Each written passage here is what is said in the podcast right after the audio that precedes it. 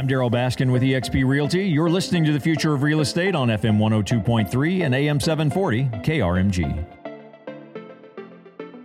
My guest today, David Burkus, author of Leading from Anywhere, and actually author of like a gazillion books. How many have you authored? Four and a half, but who's counting? Well, there are a bunch, and they actually look good. This is the only one that I've, I've been through, and I loved it, by the way, Leading from Anywhere. And I'm going to get into some of the others and find out find out more about them. I, this is about uh, remote work. And of course, uh, everybody's talking about it. COVID's driven that. But you have some interesting perspectives in your book. And I, I by the way, I have to personally say uh, this is like the primer. And I'm going to make sure every every agent, every manager that I ever come across uh, coming into the company, my company, um, I'm going to make sure they've read this because this this really would have saved me a lot of trouble had I read it prior to being full remote work. So just excellent job here. So besides COVID, what else is fueling remote work right now, David? Yeah, well, I would say COVID accelerated a, a, move to remote work. We were sort of two steps forward, one step back for a long time. I mean, since the 1970s, different business thinkers and even leaders of organizations have been finding ways to help people telecommute, come flexible time, all, all of those arrangements. And ironically, in the open office craze of like early 2010s, a lot of people pushed back and wanted everyone together. But the, the truth is, the more the power dynamic shifts from employees, uh, employers and leaders to employees and to talent, talent is going to want some sense of freedom and autonomy over the work. And there's a whole lot of research that suggests that that's better for them anyway. So if you're an organization that's looking to lead with more trust and autonomy, you're going to find that it's inevitable that you have some part of your workforce that is remote. Now, I actually like to call it work from anywhere these days days because I think post COVID, where we're headed is a workforce that is at the office some of the time, but way less than we were before. You don't send hundreds of millions of people to work from home for a year and then just go, all right, everybody come back to the office 40 hours a week, just like it used to be. We're not going back to that. We're going to a, a workplace with much more freedom and flexibility. And I think a lot of people need to get prepared for that. What do you think is, is going to be the eventual? Uh, result here. Like, I do enjoy going into an office type environment, but not daily. I, I mean, like that, that can be fun for me once a week or to, to get together with some of my co cohorts, co-work cohorts. And uh, yet I'm much more productive when my environment is changing, when I don't get in a specific rut all the time. Now, relate that to what you've learned and, and how you're seeing these trends go. Yeah, I mean, I, I hear you. There's uh, the office is great, people are great, but there's also a reason that Dilbert is like the number one comic strip, right? and then that Office Space and The Office are these are these pinnacle shows. People don't want to be in that environment 40 hours a week. They never did. Even even BC before Corona, there was a lot of research that showed the most engaged employees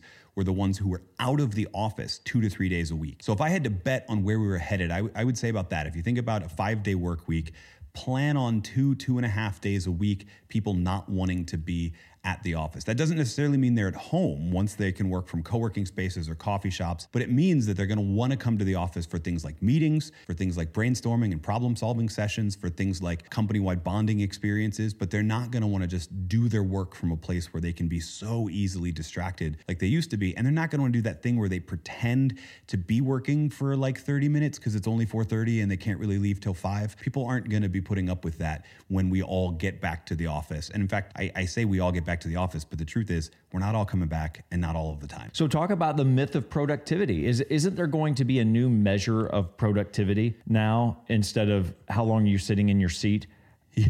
Yeah, well, thankfully, I mean, I, I, think it's to the real measures of productivity, right? There was always a sort of lazy proxy that a lot of leaders had that presence equaled productivity, right? You show up at eight, you stay till five fifteen. I know you're a hard worker, but you know, in large organizations, ask your IT people how much bandwidth is spent on Facebook and YouTube every day, and you you prove right away that presence doesn't equal productivity. And unfortunately, during the great work from home experiment that we're all living through, uh, there's been this new proxy that responsiveness is productivity, and, and I'm not even sure that's that's the case, right? So whatever team you're you're serving on, whatever team you're leading, we need to be thinking about what the small short-term goals we can use to measure productivity are, right? If you have normally quarterly sales goals, for example, well, how do we break that up into stuff we can hold you accountable to week by week, month by month, or even two weeks? I see a lot of remote teams in that two-week sprint mentality where at the end of every two weeks, they're circling back together, talking about what they worked on, what's blocking their progress, and what they're headed to in the next two weeks. And when you do that, that combination combination of shortening the time frames and getting everybody collaborating and talking more often, uh, you, you end up having a much better sense of who the really productive people on your team are. And it's not the people who respond to your emails fastest or the people who hung out at the office the longest back in the old days. Well, you're bringing up a good point, which was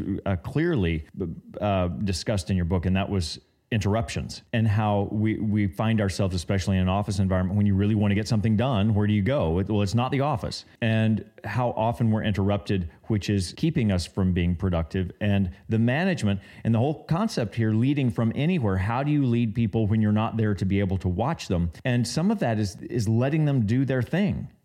Yeah, absolutely. It's making sure that you're not micromanaging by telling them how to do it, but that you make it clear that you are available to help them figure those things out, right? That takes usually I think so a week uh, a week to 2 weeks should be what a team is checking in on, but I feel like especially with new employees, it's on you, it's the art of management level to know how often you need to be checking in and figuring out what are you working on today? What's blocking your progress? What can I help with? Not so much that you're interrupting because again, the the cost of I think we talk about this in the book, the cost of getting somebody back back to a level of focus when you ping their phone or their email with a new request for something is like 20 to 25 minutes, right? So every time you make those little requests, you're stealing 25 minutes of productivity from people. So you want to have it set. Hey, at the end of every day or at the end of every two or three days, we check in and that will be the catch all for all of these requests for help. That way people can focus the rest of their hours on doing whatever actually moves the ball forward. Well, I want to reframe one thing that you said, and that was that you're stealing 20 to 25 minutes from these people. You're actually stealing it. If you're the leader, you're stealing it from yourself because that's your productivity that as a leader you're accountable for.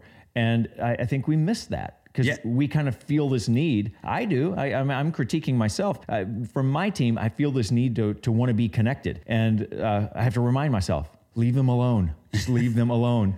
yeah, I, I, totally agree with you. The, the other thing that happens often for, for newly remote leaders is we replace work from home with sort of endless Zoom calls, right? We're always checking in. And, and I think it's easy to forget that the cost of a one hour Zoom meeting with nine people on your team is not one hour, right? It's nine hours that you're stealing from your team and from yourself. And I think if you remember that, you plan the meeting a whole lot differently with a lot more care to what we're actually going to talk about, not just people listening to me talk about stuff that could have been an email, but you're going to look to spend that time. We're, we're never going to get rid of those synchronous meetings, but we need to spend the time wisely. Leading from Anywhere, a book by David Burkus. David, this is, this is amazing. I have a great uh, high high marks for it uh, personally because it confirmed a lot of things for me and taught me a lot that I'll use going forward. You can get it on Amazon. Leading from Anywhere. Thank you, David.